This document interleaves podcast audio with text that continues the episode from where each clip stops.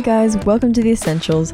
I'm Maddie Flint, and I'm your host. On this podcast, you can usually expect to hear themes of science, politics, art, history, culture, and more. In this episode, we are falling for fall. I don't know what it is about this year or what it was about the summer, and I miss the summer. I'm sad to see it go.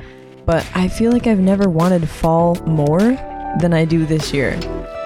I'm not sure what all that's about, but there's a whole lot of internet hype. I know I'm not the only one who feels like that, but it is exciting the change of the seasons, the start of the next one. And there's lots of fall festivities to look forward to Halloween, apple picking, going to get pumpkins, supporting your local farm stores, being outside, catching leaves, wearing your flannels, drinking your coffee. And that's exactly what I'm going to start with coffee. I apologize to everybody who doesn't drink coffee. I drink it religiously uh, every day, but for all my non coffee drinkers, there's a huge variety of things like tea and other like decaffeinated coffees if it's the caffeine that you don't drink it for, or just any other hot drinks. There's some really great things out there other than coffee. And you can also get similar flavors to the coffees that I'm about to talk about in tea or a latte, like a chai latte, so that's tea, but you can get the flavoring that's in some of these coffees in drinks like that. So, the best coffee in New York State is. I'm just kidding. I don't know. I can't decide that for the entirety of upstate New York.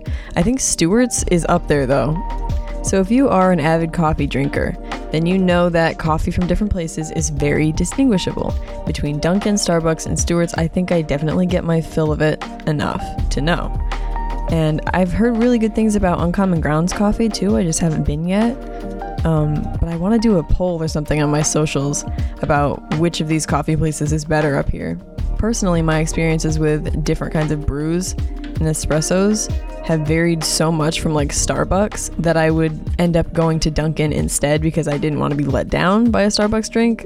And like other days, it's the other way around. But honestly, sometimes it's just Stewart's that hits the spot. I don't know what it is about it, but it's good.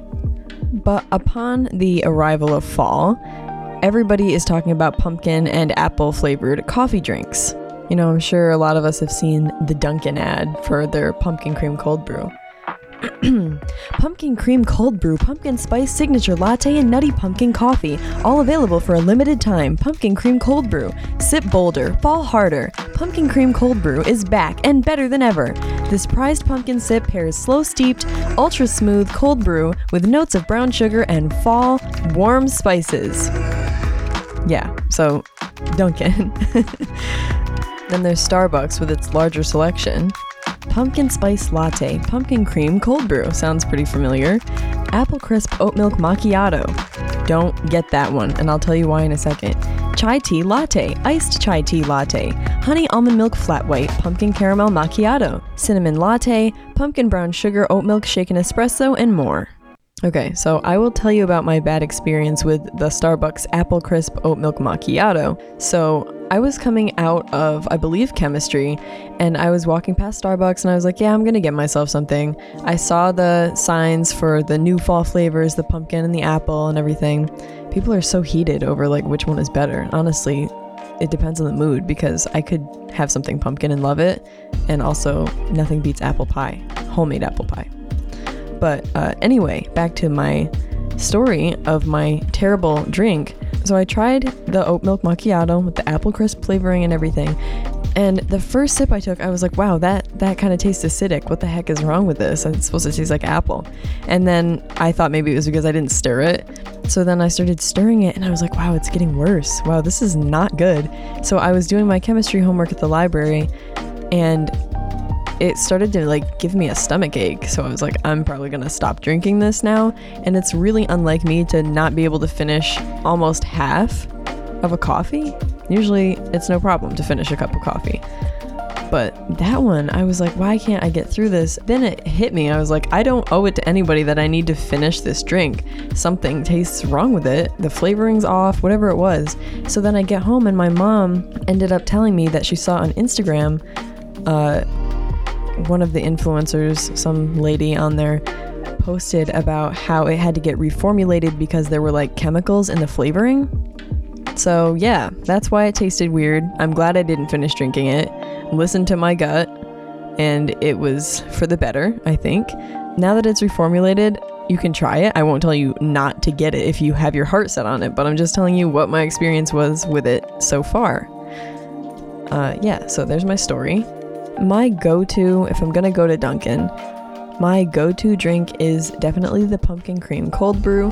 And before pumpkin season, my go to was just the brown sugar cold foam, like with a regular coffee. And it was so good. And I will continue to get it. It's like classic, but also sweet. And it was great for like any time of day but yeah, I, I would go with the pumpkin now, and I probably wouldn't get pumpkin flavoring from Starbucks because I did try a pumpkin latte from there, and it wasn't that bad. It just had a little bit of an aftertaste, which I don't necessarily like after a cup of coffee, like a bad aftertaste, because obviously, after you drink coffee, you're gonna wind up with coffee breath unless you eat something right after or brush your teeth. But nobody likes to have like a chemical aftertaste after having a drink of coffee but there are definitely a lot of options out there if you want something fun and seasonal. Hit up any of these places. So, like if you go to a high end cafe, you're obviously going to get a better coffee there, but people don't always have the time for that. And with this inflation, the extra money for that either, to take a leisurely morning off and hit up a cafe for a $7 espresso drink. Now, I love cafes, don't get me wrong. The environment, the energy, the coffee, it's all great. I go to them when I can, and it's not because I'm trying to be the cute, quirky, I only drink coffee. Oh my gosh, I had no actual food in like forever. I literally don't like sugar in mine. Yeah, it's black like my soul. Yep. yep, just like that. I'm not that girl. I just love the drink. I need the caffeine, and I do get creatively inspired by being in cafe settings. Not much makes doing stoichiometry homework manageable other than a hot caffeinated drink. So I'm actually going to define the proportions of milk and espresso in some of those drinks that I mentioned before, um, just so that you can have an idea of it. So a macchiato is kind of just like a regular espresso drink, just straight espresso, with a bit of steamed milk in it. So it's pretty strong uh, flavor wise, and I do really like them a lot and it's more espresso than it is milk, but it does have a little milk in it, whereas a plain espresso is just espresso. Then, as for lattes, uh, it is no surprise that these drinks feature the greatest amount of milk in the largest cup, giving it a milder, creamier taste compared to other espresso drinks. So, usually they're like a shot or two shots of espresso, followed by steamed milk, a thin layer of foamed milk, and then milk on top for the latte art because that's a must when you get a latte or a cappuccino or anything if you want. But they are mostly milk, just a little bit of espresso. Of course, there's also various ways that you can prepare a regular cup of coffee, different steaming methods and different coffee beans and such. So it's whatever you prefer. And now that we've gotten our fix on coffee, I'm going to transition onto a different topic, which is also pretty interesting, and I'm going to tell you guys some information about pesky parasites who can't jump nor fly and are a favorite snack of guinea hens. That's right, I'm talking ticks. Why do they exist? We don't know. They're just a minuscule part of the food chain and they happen to feed on humans.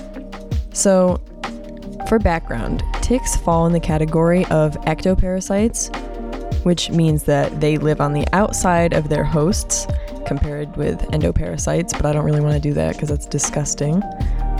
Um, we may think that they come out during the fall and spring more, but in reality, if it's over 35 degrees Fahrenheit, they are going to be around. There are different kinds of ticks, but the most common here in upstate New York is the black legged deer tick. And I'm making special mention of that one because it's the one who carries a bacteria that causes Lyme disease. The bacteria is called Borrelia burgdorferi, a member of the spirochete family of bacteria. And there are a hundred, maybe not a hundred, I don't know, I'm estimating, but there's a lot of other types of um, bacterial parasites who live in that family of bacteria, and that just means that they're long and wiggly, the spirochete. That's gross, I know. But after this pathogen is transmitted, it will acclimate to the mammalian conditions that it is attached to for its host. Borrelia burgdorferi will change its glycoproteins and proteases on its plasma membrane to facilitate the way that it can get into the blood. While infecting, this nasty, nasty parasite will express proteins that interact with endothelial cells, platelets, and the extracellular matrix of the host. This interaction inhibits proper function of the infected areas, leading to the pathological manifestations of Lyme disease. So, in response, the host's immune system will initiate an inflammatory response in attempt to remove the infection. And this is from an article from the National Academies. In order to not get Lyme disease, there are ways that you can just take precautions if you're going to go outside and you know that you live in an area with a lot of ticks um, and go for hikes or whatever. Wear long pants and long sleeves if you can, and socks over your pant legs so that there's no ankle exposed because ticks can't fly. So they're just on the ends of the blades of grass and leaves that are on the ground, and your ankles are how they're going to access you. So if you keep those covered, that's going to create like an obstacle course for them to get through so they can't just go right under your bare skin because they're hard to see. They're really, really little. And you might even mistake it for like a mole or a blemish or something, but if it has little legs, it's a tick. And if you can get to it before it bites you, that's great because it'll embed once it bites you. And DEET actually can be a tick repellent. They don't like DEET. That's another way that you can try to protect yourself from them. So, say these things didn't work and you get Lyme disease anyway. It's super common, so you don't have to feel ashamed or embarrassed if you've had it before.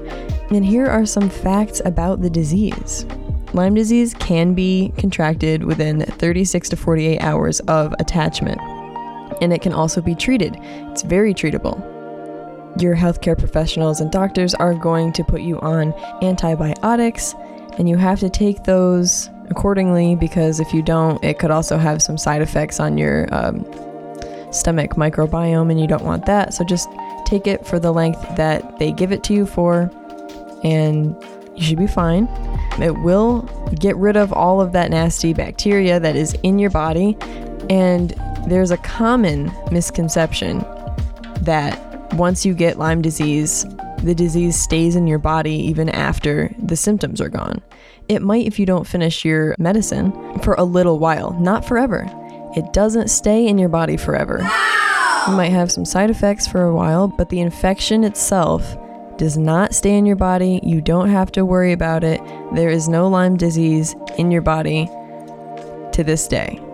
Unless, of course, you just got it and you just got prescribed the medications. Then, in that case, I'm sorry. But on that note, I'm going to wrap up this episode of The Essentials. I hope you guys learned something and enjoyed the listen. Please go out and get a really nice coffee. Treat yourself. That's always fun. And thank you for the listen. I appreciate it. Check out all the other great podcasts that are also here on the BMG network. And I will catch you guys next week in the same place.